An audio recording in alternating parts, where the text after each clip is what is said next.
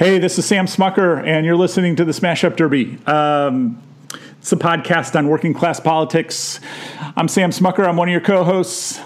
And hey, this is Jonathan Kassam, your other co-host. And we, uh, I am speaking to you from St. Louis, Missouri, where my apartment is completely filled with boxes as I move yet again to another house, to uh, another location. Um, so I won't go into the details of all that, but uh, uh, suffice to say, our recording studio is unique today because it's uh, the sound. You can you can hear the terroir in the sound of the boxes. That's right. I don't know what terroir is. Wait, what's terroir? it's some French word that like local food has. That so it's like it's like you're listening to a locavore podcast. Oh, I see. Okay, uh, that's great. I'm, I'm I love it. Um, what you what you may hear is the, the sound of um, bubble wrap being popped by my cat along the way here today. So. Uh, so today we thought, what is so today is actually July fourth. Happy birthday, birthday, America! And um, we're on the verge, or the the Senate in the United States is on the verge of uh, maybe passing or not passing uh, some sort of health care bill uh, to uh, get rid of or undo or defund or do something to our healthcare system. No, none of it good, right? Right. So basically, they're on the verge of, of really screwing stuff up. Um, so we thought we would just have a we do an episode on how and why the, the things happen. Yeah, things have come to pass. So yeah, so uh, I thought we'd uh, talk a little bit first about like so how we came to have a health insurance industry in the first place in the U.S. because we're really the only country in the entire world that has a, a real health insurance industry, huh. right? Where that's where that's a major source of profit, right? And, and for capital. Um, and you know, and that's not. Uh, and I think you know one of the things like insurance as actually, I mean, the concept of insurance right is about as old as money, and sort of modern insurance companies as a as a form of of, of capitalist profit making are about as old as capitalism itself, right? There were insurance companies in like the 1600s in London when sort of modern capitalism was really starting. But what would uh, they, what would they have insured? They would have so insured... they, they they insured stuff basically, right? Mm. And so like products, like things. Products. That, okay. Right. It really like the actually the Great Fire of London um, was that's sort of you got fire insurance out of that, right? Okay. Um, and the idea is you pay a little bit of money every month to to some business, and then that business makes profit because they they have a reasonable you know it's it's there's there's a certain value that you're insuring your stuff for, right? And so there's a certain like there so there's a there's a whole business model, right, that involves actuarial stuff with risk and and and probabilities and so forth. Um, but that business model, uh, uh, making profits out of that business model is really really hard with healthcare. Mm-hmm. Because right, healthcare like ten percent of the people use ninety percent of the of the costs, and the costs are you know potentially the cost right of keeping someone on life support for decades right? There's not in in in the model of insurance as a capitalist business there's a there's a there's a cap right? You're insuring your car and and it's the best the most you're going to get is a new car. And um and so the sort of the problem really with health insurance is how do you get healthy people to pay into the pool? Mm-hmm. and the, and there's and so there's not really there, there was never really a development of health insurance as a capitalist business until really the mid 20th century in, in the US. And that was really because of the trade union movement and because of the organization of, of basic industry, right, of auto and steel, where now all of a sudden you had you had two things. One is you had a, like a defined large group of people and then you also had the power to make the employer pay for it. Right. So by having by by the unions negotiating for health insurance required it basically brought in a whole bunch of people who wouldn't have had access to insurance exactly. into the marketplace but that marketplace was going to be a private insurance market. So it forced the employers who weren't going to go out and create uh, a government run system, right? They were going to go out right, and buy right. private insurance. It forced them to do that. Right, and and it's, it's very different than you know. I mean, like England, right, is sort of where capitalism originated. You would think if any and if any uh, capitalist innovation would have happened, it, it, would have happened in England. And what you actually had in England was the development at around the same time of a national healthcare system based on uh, sort of community health uh, that had been uh, originated by miners in Wales. Mm-hmm. Uh, and through through the trade unions, but in in the U.S., what we ended up getting um, was uh, you know, essentially like the UAW organized, you know, however many hundreds of thousands of auto workers and united them across the different companies. And so you could you could actually this actually suddenly became uh, attractive uh, as as a as an investment as a profit making area. Mm-hmm new insurance companies because the big three, the, the, the union could compel them to buy health insurance for everyone, and so individual healthy auto workers aren't aren't paying out of pocket, right? The, the employer's buying it for them. Right. It's being negotiated through an institution that is already sort of dedicated to a, uh, sort of a concept of solidarity and it's huge and it's huge enough people that it makes the actuarial stuff work out right if you have hundreds of thousands of people then the the the the risk pool is is spread out amongst enough people that it becomes profitable. So you're bringing enough you're bringing enough low risk people into it that you're covering the high. You know the when somebody really does get sick, there's enough low risk people in right. it to cover. And that's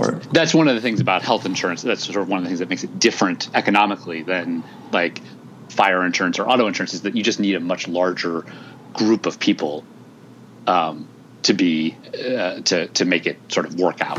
Why is that? Why is that? Because I mean, you would think with fire insurance, it only affects. Um, you know, if you well, I guess not everybody has fire insurance. So, but let, like let's take auto insurance, right? Right. So you're going to get in an auto. So One out of whatever uh, ten thousand people are going to get in an auto accident and need right. to replace their car. Right, and and you know, so you sort of know what those things are, and then you so basically you charge people. So if one out of a ten thousand people is going to get into a, or one out of a let's say one out of a thousand people is going to get into a car wreck every month, then and total the car, then you take the cost of a new car, right? You divide right. it by a thousand, and you charge everyone that amount. Right. Plus. That's, and plus in our in our country plus 25% profit and right right right right exactly. But it's it's predictable right, right. whereas if you're just if you're insuring 10 the health of 10,000 people it's very easy for like a handful of people to have healthcare costs that are through the roof. Right. Right? Like well beyond the cost of just a car.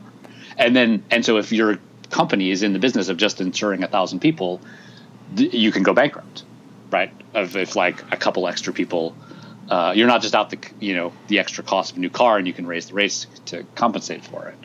Um, it's just a much more volatile economics. Right. Right. And so you need larger groups of people, which was able to happen in when there were these large employers that were unionized um, in the mid 20th century. So that's sort of that's really where the modern American insurance company market came from. It's essentially socialization of risk, right?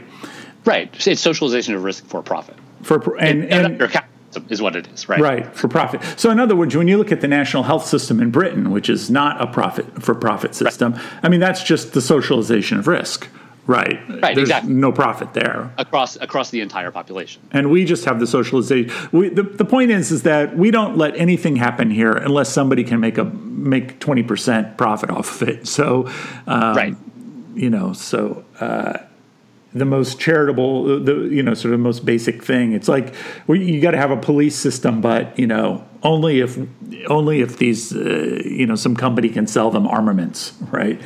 right, right. Um, but anyway, so okay, so that that's really so that's a great introduction to where we got now, and you can see in in the move towards Obamacare the the basic principle of well, how, how Obamacare wanted to deal with that system. Part of the reason that we have the system at all is that the unions forced um, or forced or brought people into the into the market and, right. in a way that they didn't have free choice. Really, right? You you right. you you got a job with General Motors and you're going to be in the system, right? Right. So and and, and that and then that became just the standard, right, for middle class life. Like I, it, IBM, right, right, never unionized, right, because they were sort of like created in the 50s and 60s, and um, and you know, sort of like high tech and whatever. But the the expectation for IBM, right, this is like the classic corporate structure in many ways, is that they buy everyone health insurance.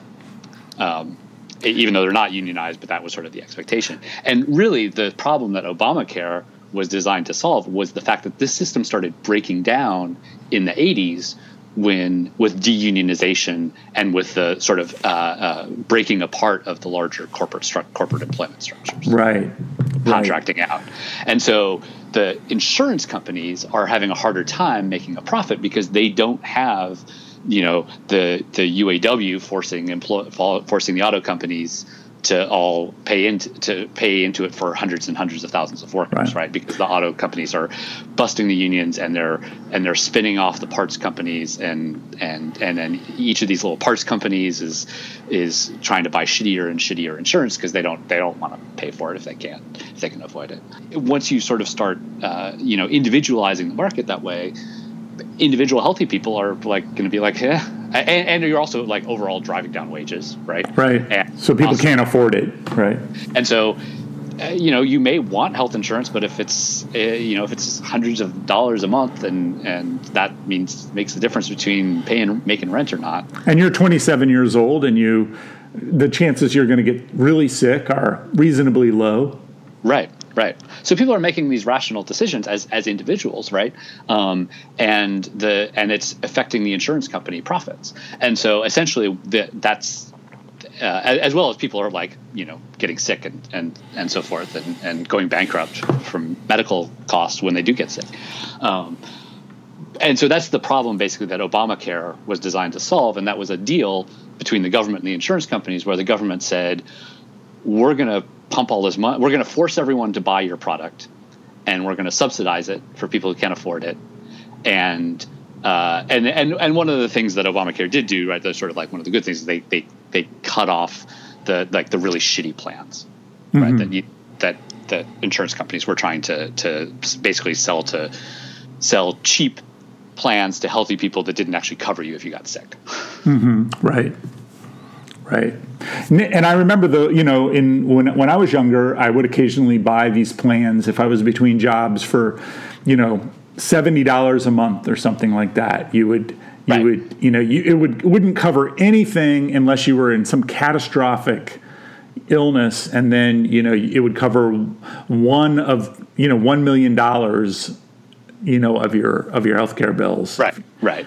Um, and and I remember buying those a couple of times. But even then, it you made would parents feel better. You can what, tell your parent, "Hey, I've got insurance. I'm an adult now." That's right. That's right. And and some well, and somehow it made me feel better that I had it. Although I always had the I always assumed that if I really did get sick, they would never have paid. Like they would have fought, you know, every step of the way. Right, and, right, exactly. But anyway, it still it still made me feel somehow like a little more secure that I had some kind of insurance. But so, and, and Obamacare essentially what they did is they used the, you know, ultimately they used the auto insurance model, right? Right. Compel people to buy insurance. This is the alternative to having their employers do it automatically. And, right. um, and then that pushes people into the pool and it, and, you know, right. And, and props up the profits of the insurance company. And props up, yeah. So, and that, and, you know, and, and it, it worked to some extent, right? It put another 20 million people sort of entered the insurance market in that sense. I mean, 20 people, I guess there were about 40 million people not insured, and now about 20 million of those went into the insurance, you know, got insurance because of it, right. and 20 million didn't. Um, uh, so it had some some effect. Um, it expanded greatly the funds that went uh, into, you know, to the, the subsidies so right. it set a standard that the federal government was going to pay for even more people's insurance beyond people who are, you know, Medicare or Medicaid um, eligible. Do you want do, do you want to explain the difference between Medicare and Medicaid because that's one that always trips yeah. people up. So so it's the, the way to remember this is that we care for old people, but we give aid to the poor. Lovely, very nice. Very nice. So old, Medicare goes to people 65 and older. Is that right? Right. And Medicare is essentially a single payer system for for retired people. Right. And and Medicaid is for people on disability. Is that correct? And people who are yeah, the Medicaid, and I, I don't actually didn't know exactly how because I think some of this got changed a bit by by uh, by the ACA. Um, but Medicaid is uh, is basically if you are, it's a way it's it provides health care for really poor people, um, right. people on disability, people who are essentially unemployed. Um, and actually, one of the things, and I don't know if this has changed uh, again with the ACA, but for a long time, one of the uh, one of the biggest recipients of Medicaid was in fact um, sort of middle, kind of like lower middle class people who were retired and in long term care and no longer had any uh, assets. Why would that be? Wouldn't they be on Medicare? Well, they because Medicaid would pay for nursing home care and Medicare wouldn't. Oh, I see. I see. Um, and this is this is actually one of the things that like Newt Gingrich ran into when he tried to try to try to attack Medicaid in the in the in the mid 90s um, because you would think right uh, oh this is one of those things that only benefits poor people it's the republicans want to go after it it's very easy but it turned out that actually a lot of middle class people their parents um, were in nursing homes and it was being paid for by Medicaid and mm-hmm. they were and, and, so sort of uh, you know Republican uh, Republican leaning voters uh, did not want to have to pay for their uh, for their parents uh, nursing home right. care. Right.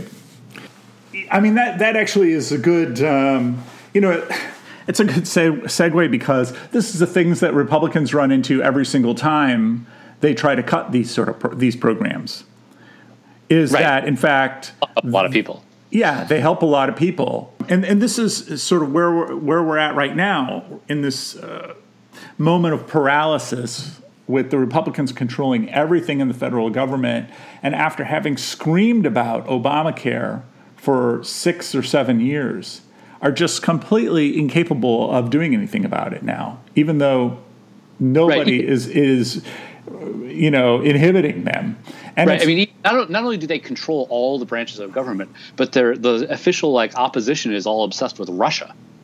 Right. So right? I mean, it's not like the opposition party was organizing opposition uh, to this healthcare rollback. Right. Right. So so Republicans are completely collapsing on their own weight, literally. Um, right. on this issue, and I think it has something deeper to do about Republican politics. Is that largely Republicans always have this legitimacy problem where their base really doesn't like their program. Right. And their base really doesn't know what their program is. And so they're always dancing this dance of, you know, our prime directive, the Republican prime directive is to deliver more money to wealthy people. And we're going to do that on the votes of poor, largely white people, or not poor, but middle class and poor, you know, right. white people. And so every time we try to do that, every time we try to transfer money to wealthy people, it turns out that the people who vote for us are the ones we're transferring from. And so how do we do that? How can we make that happen? Well, the problem is is that, you know, it's hard to do that. Um, and that's what they're running into now is they are about to take away programs that their own voters like and right. are their own voters are surprised to find out that Republicans are against these things. Right, and this is you know arguably why they fought the ACA so hard in the first place. Right. Uh, right is they they realize that sort of, you know some of the saner people in the Republican Party realize that if this is passed, they will never ever be able to undo it, and that it will, uh, you know, uh, and uh, I mean you know essentially like FDR was very explicit about you know, putting in Social Security meant that the Democrats had a lock on power for a couple generations mm-hmm. because that was associated with them. Now, the modern Democratic Party has managed to be so incompetent that they actually lose elections around this policy that they, right. they pass. Well, they but it's still a problem for the Republicans. But I think that also goes to you know, it says something about Obamacare too. That the policy itself is. I mean, look, Obamacare ACA is not Social Security, and right. it's it's the limitedness of the ACA which makes it politically vulnerable. So Social Security is a universal program, just like Medicare, right? They're universal programs that cover everybody. Everybody's in in them. They are the most popular programs in the country, without a doubt. And and they're intelligible, right? It's just Right. like you pay for it and then you get some stuff out of it, right? I, I remember, uh, you know, uh, that guy I know who works for for Bernie Sanders' Senate office saying they were getting they were getting calls during the the early days of the Tea Party about I don't want the government messing with my Social Security. right. Right, He's 'cause people- being tea partiers, giving, making In, in these Tea calls. parties, to Tea right. Party are telling them that they want government Right. to, out of Social Security. Right. right? Because Social Security actually works, it's Right. and it's efficient, and so therefore, in their mind, not the government. So, right, and this is, and I've run into these conversations too with people, with Republicans who are just absolutely. I remember when Bu- George Bush went to, um, you know, take apart uh, Medicare and do the Plan A, Plan B stuff, Right, right.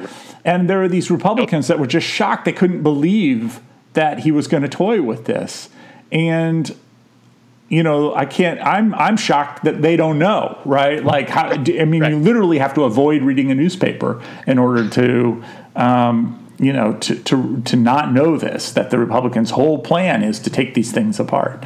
But you know that really ha- goes to the heart of um, sort of the Republican dilemma right now, and. Um, you know that being said, I my sense is that they're going to pass something, and and it's going to be terrible, and you know they're Right. only they're only a few votes away from doing it. But so we we can get more into that. But I I, want to talk more about the political. All your senators, people, if this that's right. Call your senators. I shouldn't. I shouldn't. I shouldn't be so um, pessimistic at this point, right? Everybody call. I mean, we can probably still stop that from happening. Um, although it may be all done, uh, maybe a done deal by the time this broadcast podcast goes on the air. It But depends on edit how quickly we can edit. how quickly we can edit it, right? So, um, but I, I want to go back to the vulner, the political vulnerabilities of Obamacare because uh, and the ACA because I, Right. I think that this is really this is a key lesson for people on the left to to make this argument that it's the universal nature of the programs which make them politically solid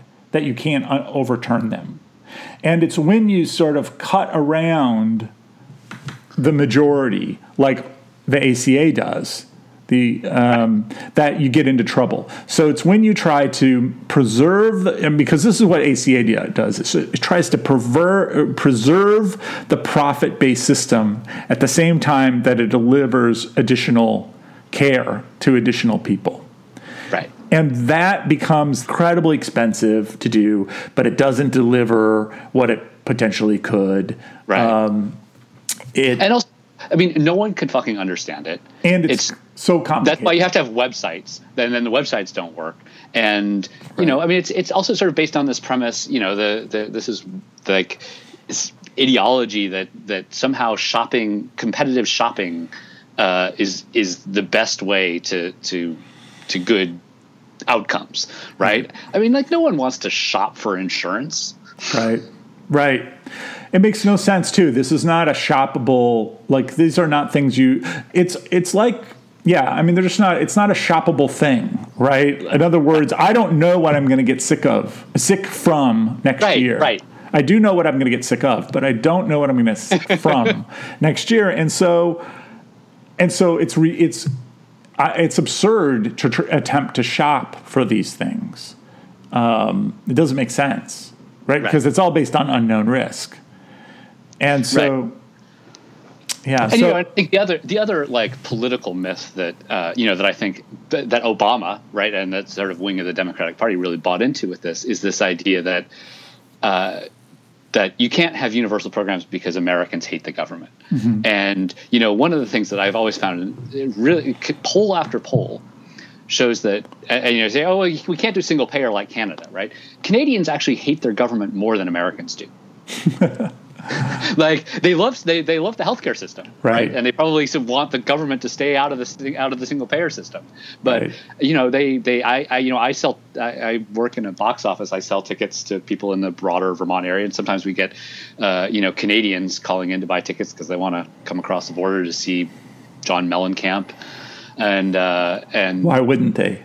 I well exactly, and you know, and and so we and every time they're like, no, don't mail me the tickets, don't mail me the tickets. Like they think they they hate their postal system. They don't believe that if you like, they don't believe that if you hand a piece of mail over to their postal system that it will they will ever see it. Yeah. Uh, it's not it's not sort of uh, you know I think so I think that's that's a myth right that you can't have a single payer system or a universal system because right right this is this is sort of the knee jerk uh, this is like the knee jerk liberal um, reaction inside the Democrat, Democratic Party that oh we've got to stay away from big government programs we don't want to be accused of being big government liberals right this is all it's all policy for, on the defensive and yes. policy on the defensive is a loser from the get go. Right, because right? you're conceding the your opponent's ideological. You're, right, you're letting them set the tone of debate, and then you're trying to dance around it. And every good opponent will make the may, will set the assumptions of the debate so that it's impossible for you to win. So if right. you accept their their points of view, if you accept their assumptions that people hate the government, or um, then you know you're just going to end up screwing up. And this losing is losing the most winnable presidential it, election of all time. of all time exactly. You, you, end up in that situation if that that kind of thing should ever occur. Right. Um, can't imagine where it seems absurd but um, but it, you could imagine it might happen. Uh, all right so that you know, I think that, that that says a lot of how how we end up with Obamacare, right? Is that it's just this this dance, this twist and turn, in an attempt to create something that both saves profits, that prevent pre, that saves their political legacies as not being big government liberals, right. and then um, you know attempts to deliver something. So in in the end, you create a, a gigantic, complicated, inefficient.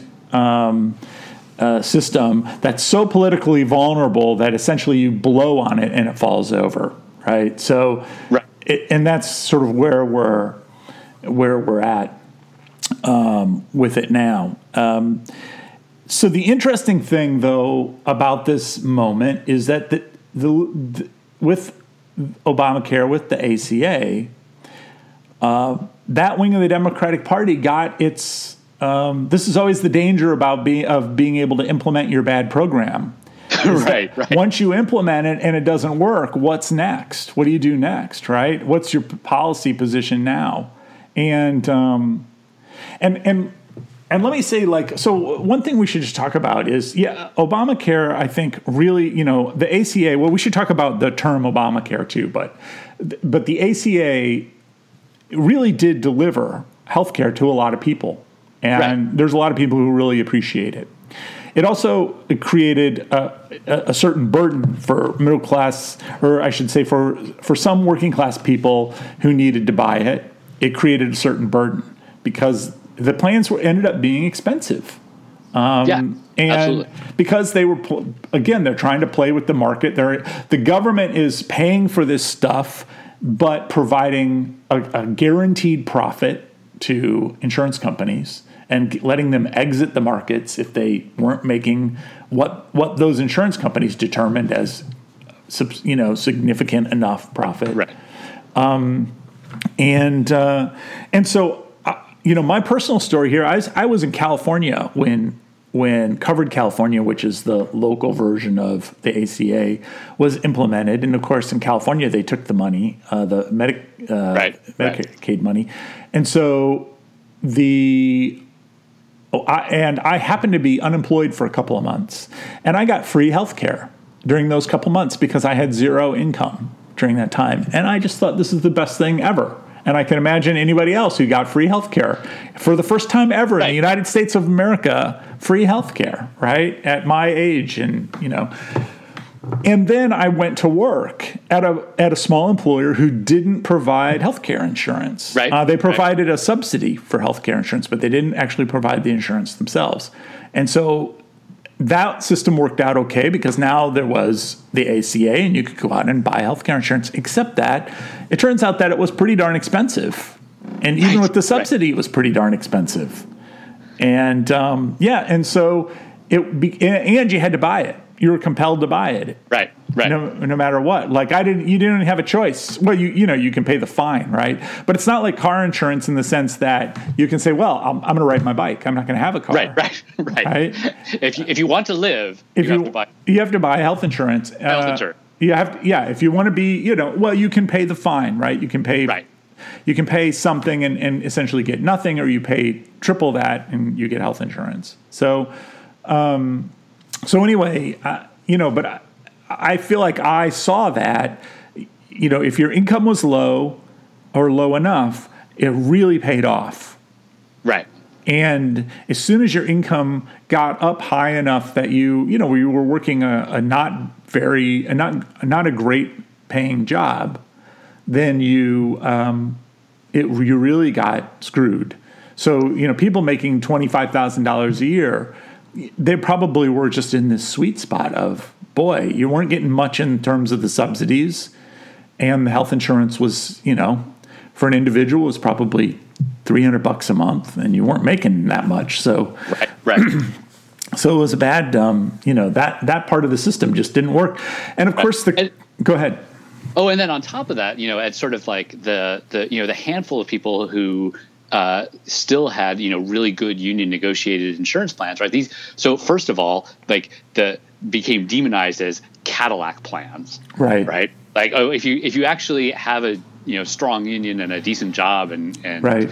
insurance that will actually cover shit, then uh, the, oh you're you're you're riding in a Cadillac. Right. Um, and then and then part of the you know part of the the ACA was that they were going to tax those plans and you know basically give an incentive to employers who had been doing the right thing and providing decent insurance for everyone to uh, to to do crappier plans. Right. Right. Yeah. All, so, in other words, all the victories that unions had won for decades and decades, and probably had struck for and so forth, Right. were going to be, you know, undermined. Right. Um, and that working class people were attached to, right, who benefited from it. Right. And, and now the Democratic policy is taking that away from them or threatening Right. So the ACA is not gone, and hopefully we can preserve what's there because there. Look, there are elements to it that are are good, especially the expansion of uh, Right. the funding, but um, the political vulnerability of it is not going to go away, and it's just going to be something that gets attacked and attacked and attacked into the future. Before the Republicans took over everything, it was a great. Um, you know, first of all, they renamed it from the ACA to Obamacare because that would gin up, you know, uh, The racism. the racism, right? Which is one of the, you know, again, we, we, let's go back to this idea. Republicans have this disconnect. Their their platform is completely at odds with their base. Their base doesn't know what they stand for. Therefore, they have they have a hard time. They have to find ways to mobilize their base on things other than their platform, right? Right. And um, and so race is one of the ways they've always done it.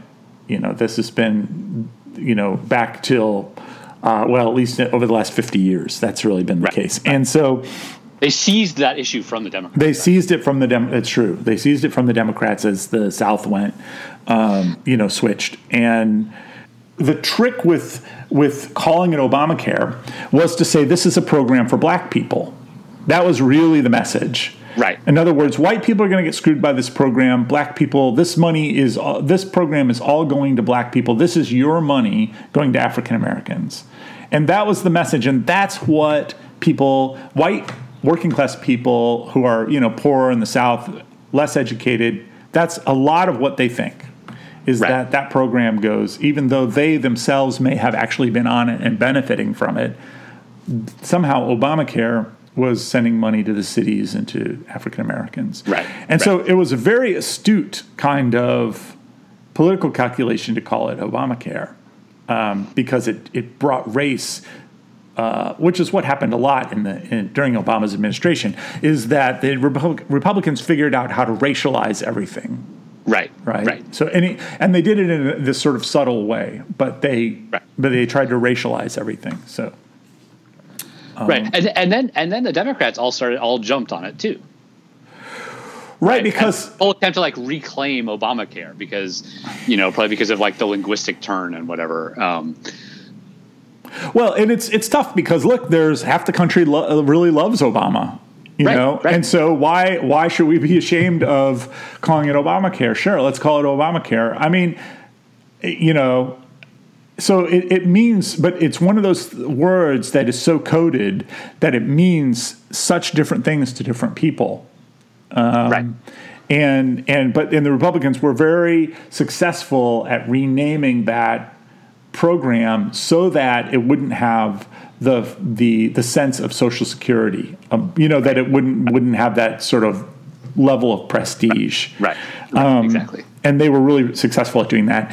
Right. Now it's un, think- it's be- it's think- coming undone now is what it f- seems like, right? In other words, people call it the ACA again, you know. Right. Well, and I think, but I think that the, the actually the Repu- the Democrats like embrace of the term also was revealing of of like the the political coalition they were trying to put together, right? Uh, and the sort of the Clinton campaign, which was basically like, we don't give a shit about uh, about white people in the sticks, right? And so we're going to we're going to build a base amongst the sort of educated and wealthy white elites in in the cities and people of color. Right. Right. A suburban which won them the popular vote, right? I mean, Right. it's not, it's not like an inherently bad strategy if your purpose is to win more votes than the other person. Just Right. Didn't work out terribly well this time.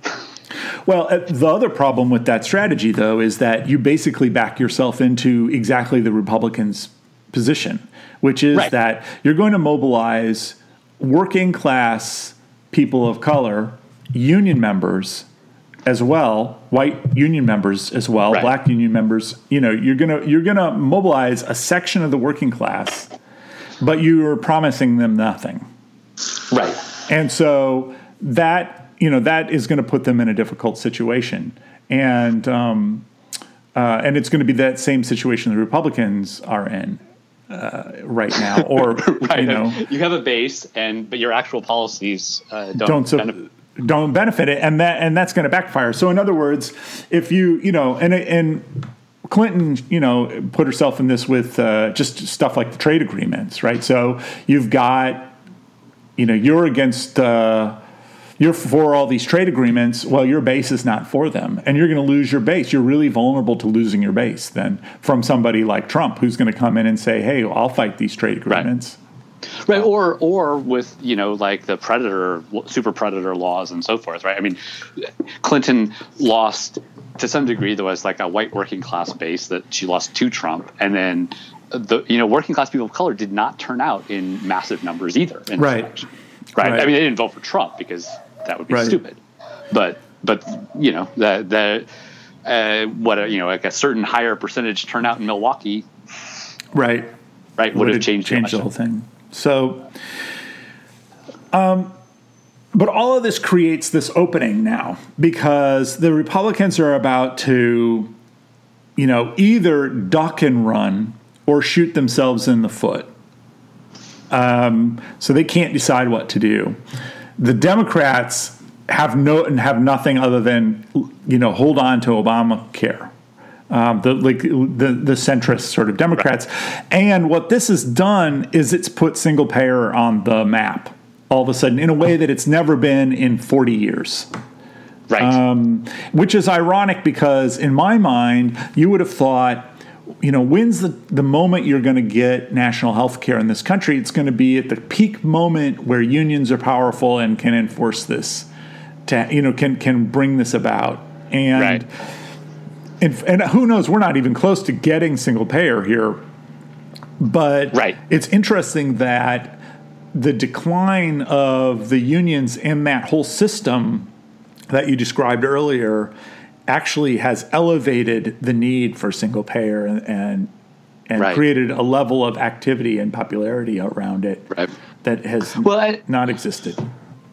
Right, and there, there was actually there was a really interesting article uh, that I was reading like a week or two ago in Dissent, um, written by some grad student whose name I don't remember, uh, about sort of the new working class. And one of the one of the points that that he made, which is just as a labor history geek, I appreciated, um, was that you know the English working class, right, sort of like the in many ways the classic, most kind of militant, class conscious, working class, you know, really emerged initially not through formation of trade unions, but through political activity. Right. In the you know in the like 17 and 18 and early 1800, and that's what really formed like a class consciousness in England, and in many ways the growth of the of the labor movement came out of that it's an irony of the U- of U.S. history. In in England, the and, and in Europe, the labor organizations were advocate for the vote. Right, they were advocate for a vote for for um, working people, and that had not been given. And the, the theory was eh, from the left was that you know once working people got the vote, well, they'll just vote in a government of the people. Like right. it was a simple calculation, right? Right, right. Give us uh-huh. the vote, and and it's a done deal. Right. And um, in the United States, what's interesting, of course, is that the vote was given to people before there was a working class, really, a, a you know, a strong industrial kind of right. working class. So people already had that vote, and so the the politics never coalesced around, you know, agitation by the working class. Um, right. It was born out of the revolution and so forth, and small farmers and that, that kind of thing. So, um, Anyway, uh, yeah, um, we'll we'll, no. we'll throw the link up on the website. Okay, that sounds great.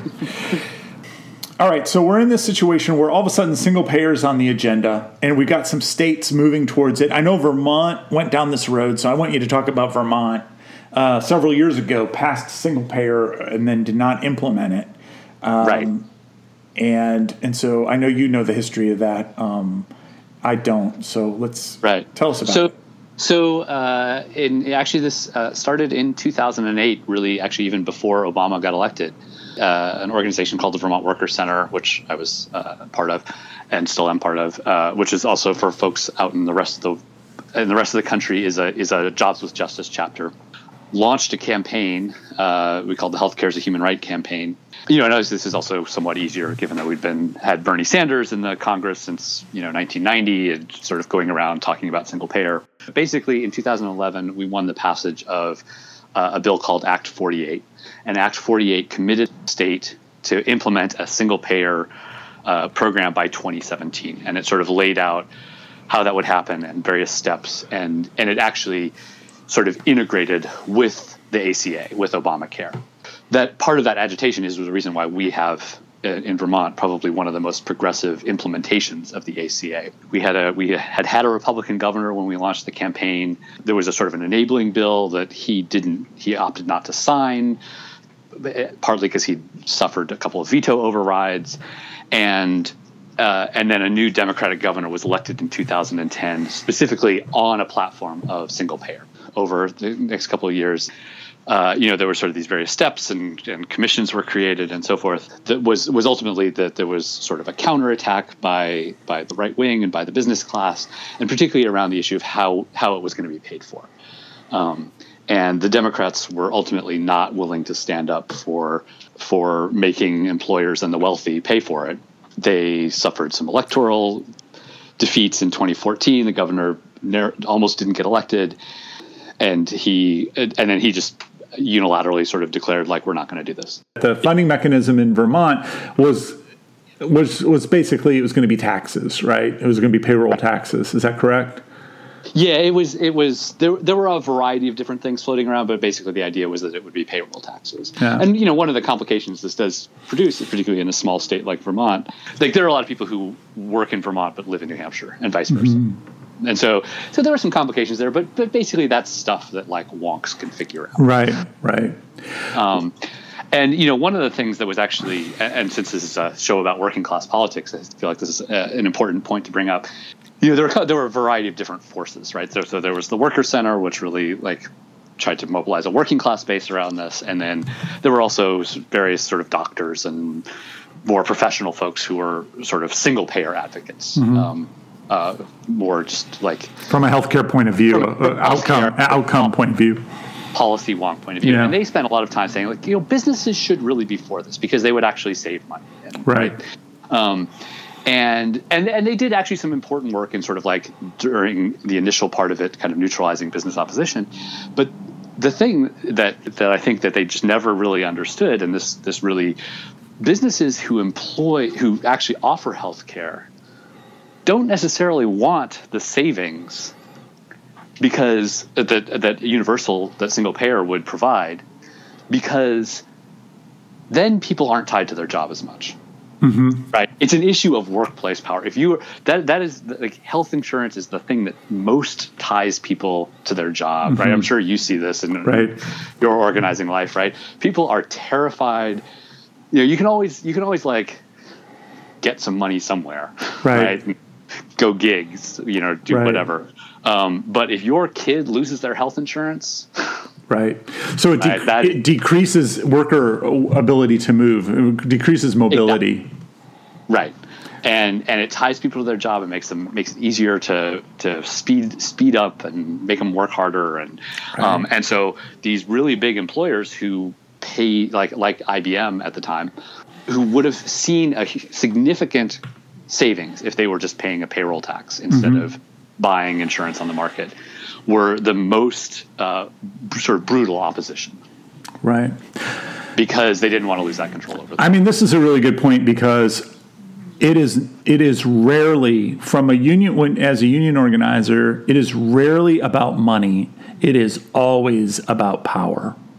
Yes. Right? Now, sometimes those things go together and sometimes they don't.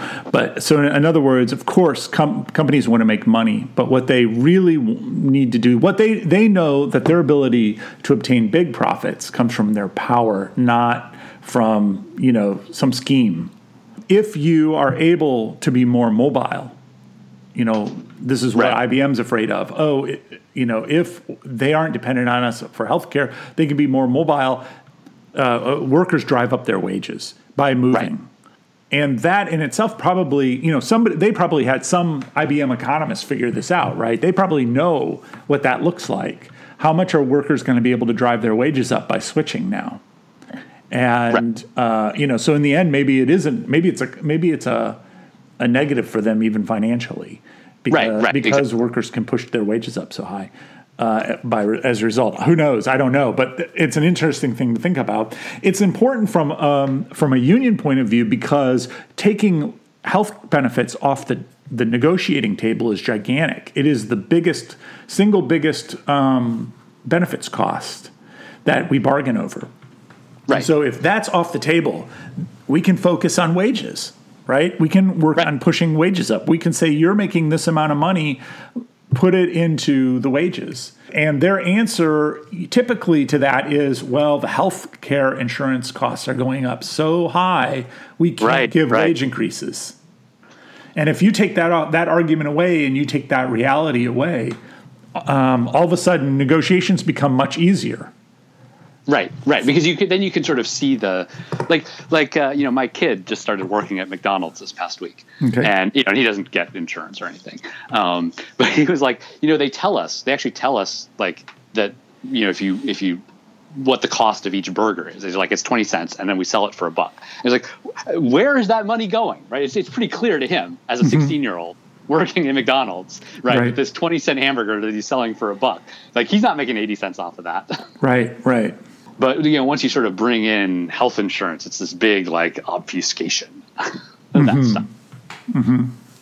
You know, let's talk about though the costs of these programs, of these single payer programs, because and we also need to talk about California, what's going on in California yeah. right now. But um, you know, part of my understanding with Vermont and in general, I think this is the case in California as well, is that the cost estimate of implementing single payer is about the size of the current budgets of those states.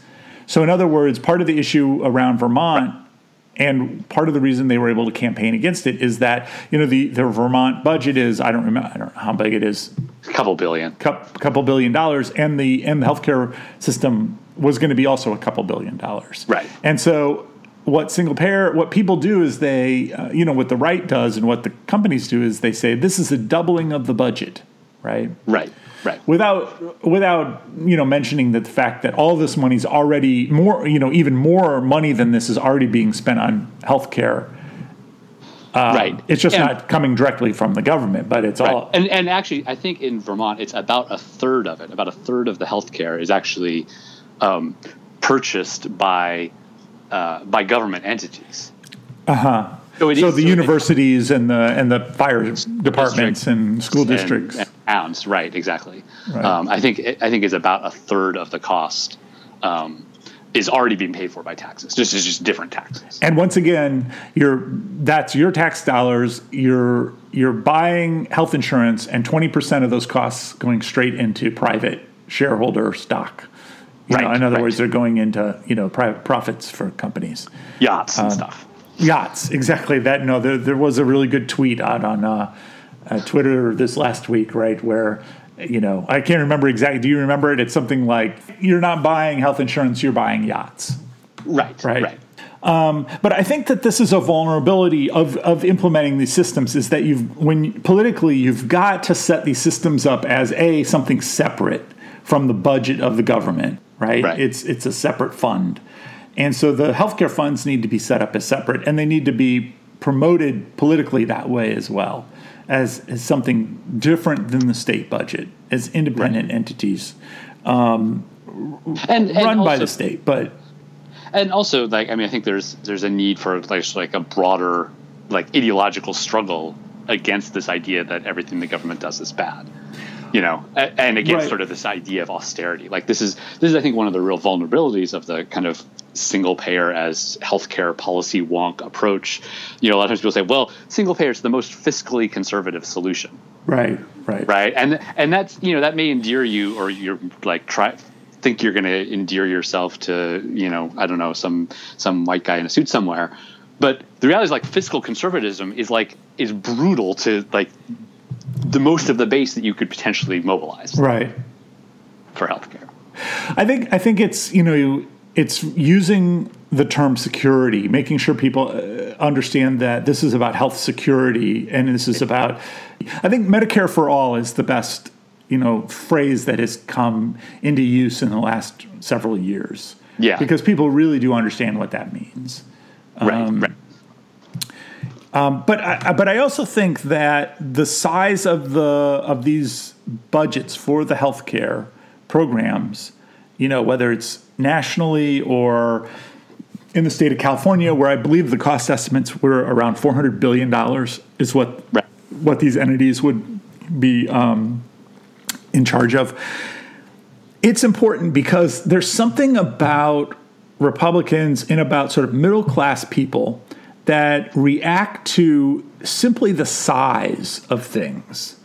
And I saw this. I saw this on uh, years ago. I was on. That's why. That's why they voted for a guy with tiny hands, right? That's exactly. That's what it is. It's. It's. that's a certain kind of fiscal conservatism. Um, I'm, I'm, generally against uh, any like body shaming of Trump, but right. You couldn't resist on that one. Well, that's good. Well, this we'll do a whole body shaming episode uh, of Trump. No, I'm just joking. That's terrible. Um, so we'll. Um, I, I, saw this so years ago. I was on the on a county board. I was elected to a county board, and I saw it among the Republicans on the board that there was just this instinctive reaction to the idea of money. Like that, that there was something about the spending of money that they were deeply um, resistant to, and it was like the case at a personal level but also at a political level. So they were just people who were tight fisted. And, and, and, there's, I think there's a big chunk of Americans who are like this, right? A big, you know, there's a, there's a sort of a swath of people who have a deeply held sense of, you know, the way I've preserved, the way I have been able to provide for my family is by not spending money. And, right. and, and so one of the things, one of the strategies of the companies against single payer is just to bandy out the amount of money that's involved in it because it freaks people out that there's so much money involved in it. And um, and so it's just something I've noticed and something I just wanted to point out. And it's part of because they don't even say that the money is going to be used inefficiently because they know it's not true, right? Right. They simply just say the number. That's ever stopped them. right, right. But it, and it, it's just the money in general. It's the right. number in general, and and it's very effective. Just saying four hundred billion dollars that will right there, you know, shut down the discussion for a whole bunch of people. So there's got to be another way to frame it. I don't know what it is, but and there's people out there who are way smarter than me on these sort of things on on how to deliver a political message. But it's definitely something that re- people react to. So 400 billion dollar healthcare plan for California. It's now been shut down. Apparently, it's been sent back to a committee. Uh, Right. It passed out of the Senate a couple weeks ago. Uh, this was a sort of framework, sim- probably somewhat similar to the Vermont situation, but it was a kind of a framework to get to single payer. Right. And then the uh, head of the Senate, I think, is is it the president of the Senate? I don't know. His name's Re- Rendon, is that right? Senate, it back uh, to committee. Basically, the feeling To is to, to kill it. And one thing that's going on here is I think part of what's going on is he comes from the group, the sort of center, the, the sort of center Democrats who are hoping that Obamacare can um, weather this storm. So Right. that's part of it is that they're they're trying to preserve this this world where you know these private insurance companies you know he he by the way of course says he's for single payer right up front right, Right. in his press release he says I'm for single payer but Not right now. but not right now.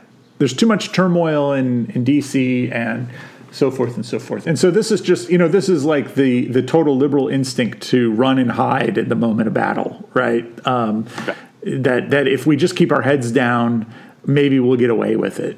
Uh, and of course, that's completely.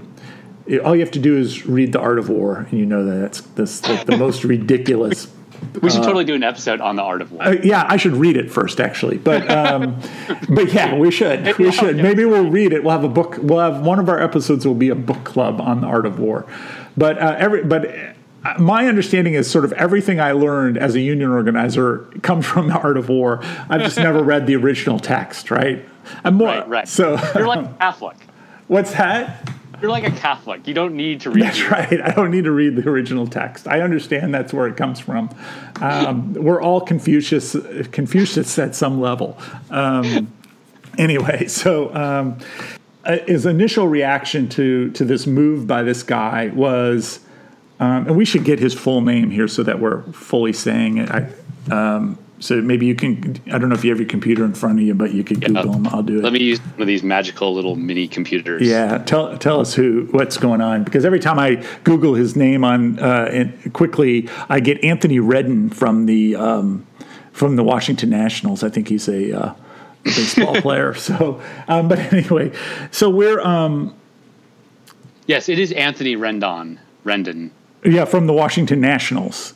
No, no, the American politician who's the Speaker of the California State Assembly. Oh, okay. Well, good. That's why we keep getting him confused with the, the Anthony Rendon Right. from. They actually the- have the. They have the same name, right? So uh, the initial reaction from people was, "Oh, this guy takes a whole bunch of money from the hospital industry. You know, he's clearly on the take, right?"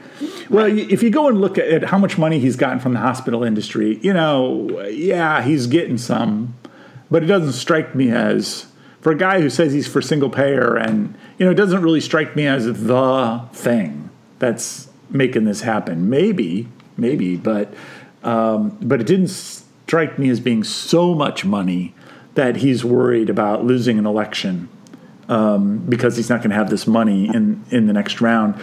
He's he's by the way from a kind of south south of downtown LA uh, district that's probably you know that's 100% solid Democrat, so it would be hard for him to lose. Ex- it- Not gonna look like- and he's not going to lose unless he's got a really strong primary. But he's this is not the tw- you know this is not the Twitter army area, right? This guy like right. He, this is not where he's coming from, but um, it's it's partly. Uh, if I remember right, it's partly in Compton, but it goes out and, ca- and gets some sort of wealthier uh, southwest LA suburbs, and so anyway, so, he, so, but the, the latest theory I've seen, which makes a lot more sense to me, is that this is this is really the Clinton wing of the party saying we um, we are not we are going to stop the Sanders charge, the Sanders mobilization here, right? So, in other words, we cannot let the people who just about took over the party and of course who won the majority of the delegates and all of that, Right, right.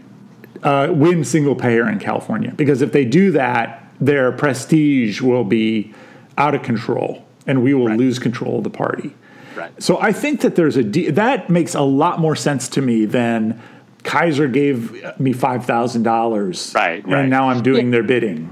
Right. Yeah. No. I, mean, I think it's actually like a, a, a problem. Um, you know, I think one of the things th- there's a, there's a tendency, right, on the on on a lot of the American left to sort of assume that that the sort of Clintonites and whatever that they're that they're like sellouts, right? Right.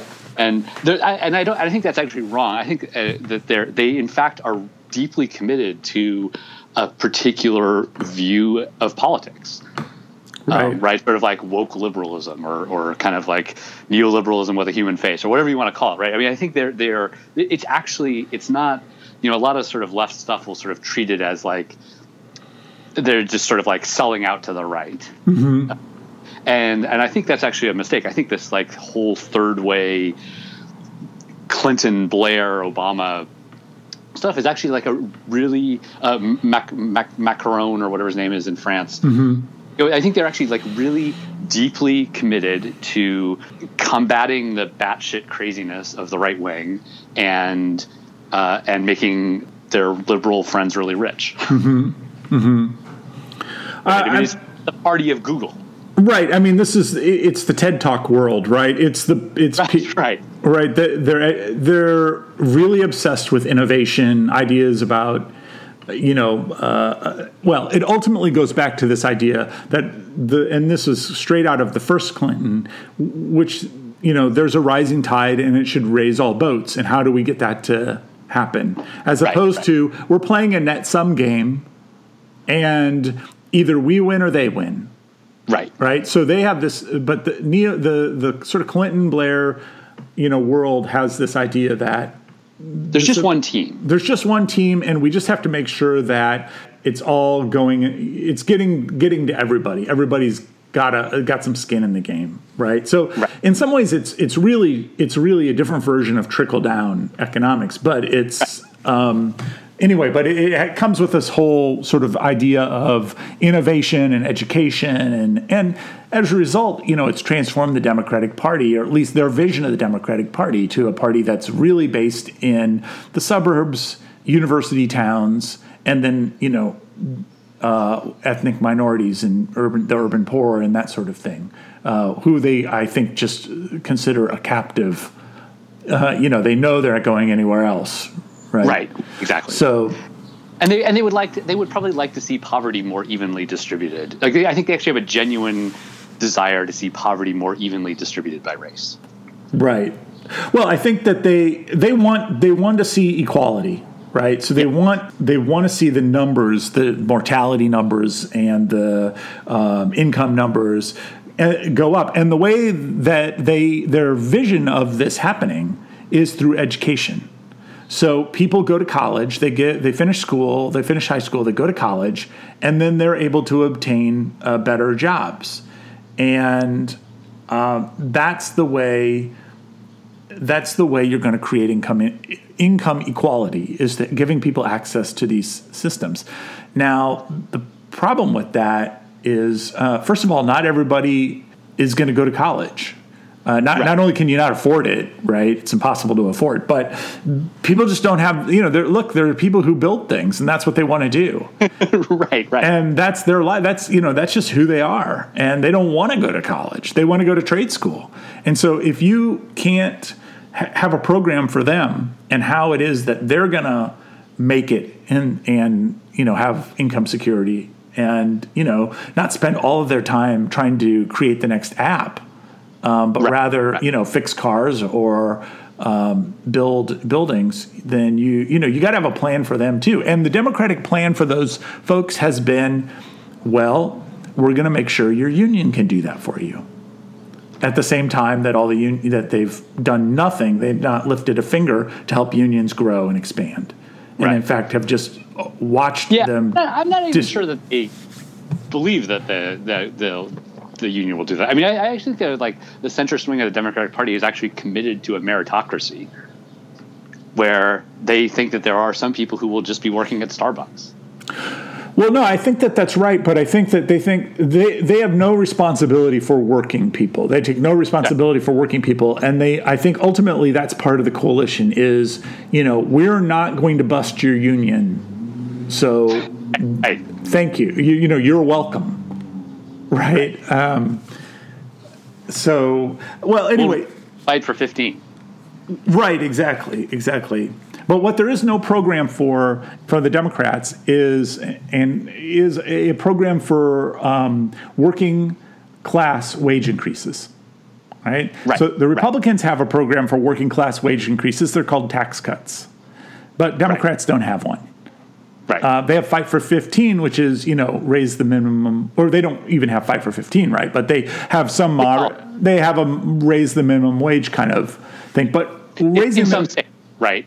I mean, like, in, right, you fight for 15 in California, where, like, to be honest, like most people are already making 15 bucks an hour. Right. Right. But but here in Missouri, I mean, uh, well, look, the, the point is, is the Democrats are all for pushing up the minimum wage for the most part. They're right. for doing that, right?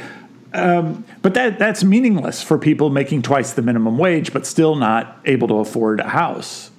Right, right. Right. So if you make 15 bucks an hour in Missouri, you're making twice the minimum wage. Um, but 15 bucks an hour is, you know, yeah, it's it's all right, but it's it's not middle class. You're solidly right. working class, right? Can you afford it, there's no, and they have no program for those folks. Right? right. So there's no right. like we're we're demanding 10% wage increases for all, you know, private employers. Right. Uh, in the next, or, you know, Right. Or penalties for, for job destruction. Exactly. So anything that would maintain or increase uh, jobs, uh, you know, good paying jobs or or deliver wage increases, they just don't have a program for it, and so that's why they've lost a huge chunk of that those group of workers because they simply right. aren't even trying. Right. Um, just, and that's why they've lost the jobs issue since like my entire life. Mm-hmm.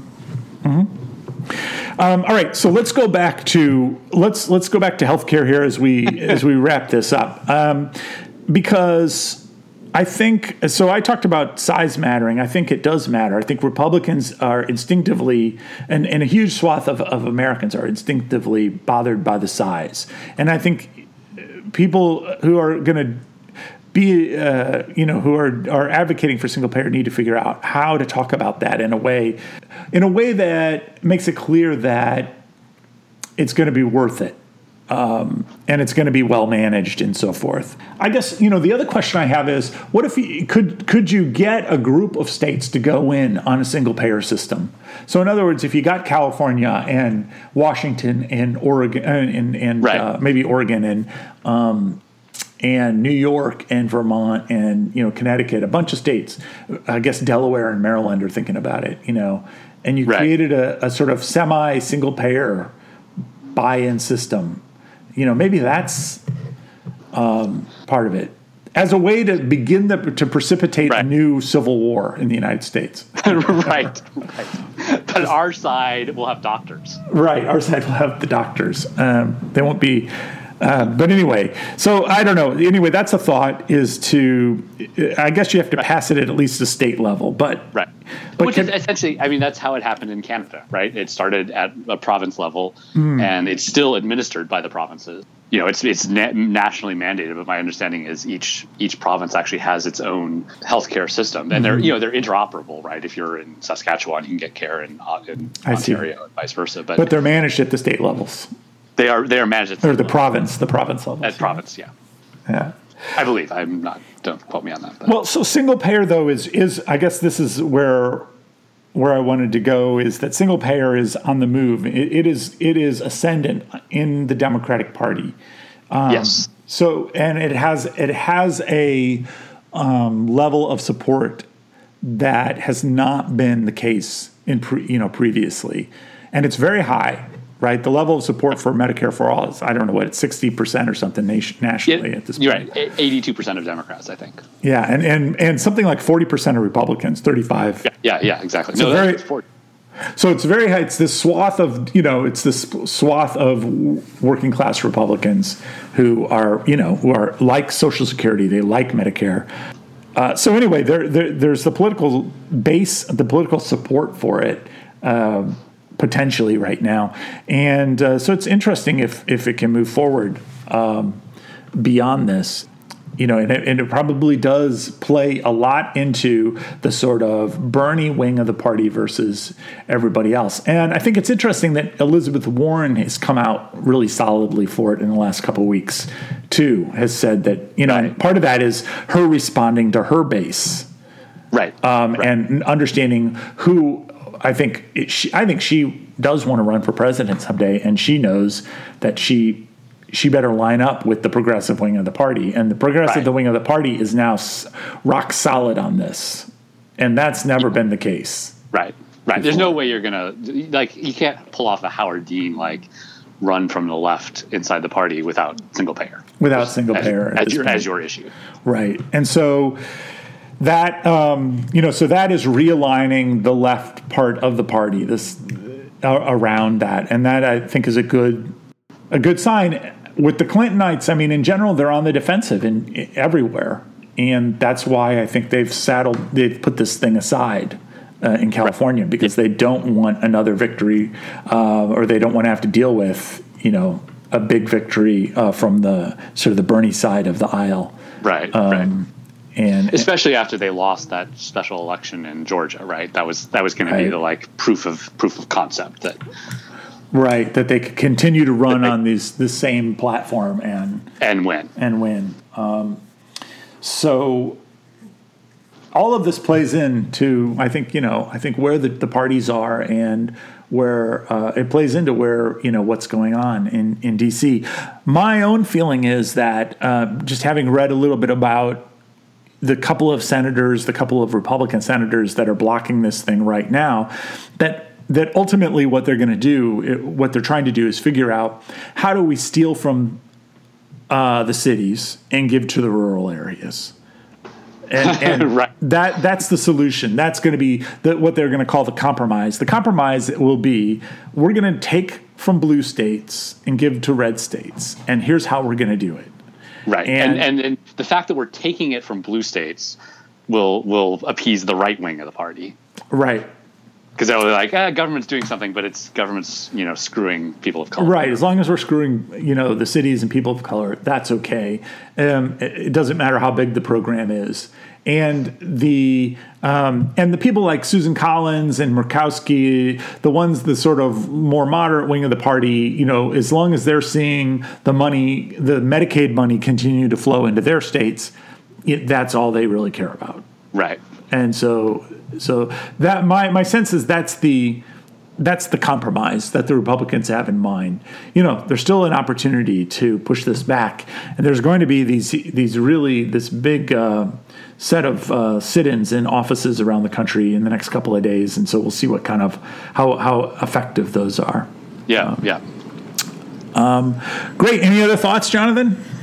No, I think that's. Uh we have de- depleted ourselves of all of our healthcare knowledge. It's just we've downloaded everything we can into you this podcast. It, dear listeners. Yeah, that's right. There's literally nothing left. Great. Well, you've been listening to the Smash Up Derby. Uh, hit us up on Twitter at Smash Up Podcast or uh, SmashUpPodcast.com.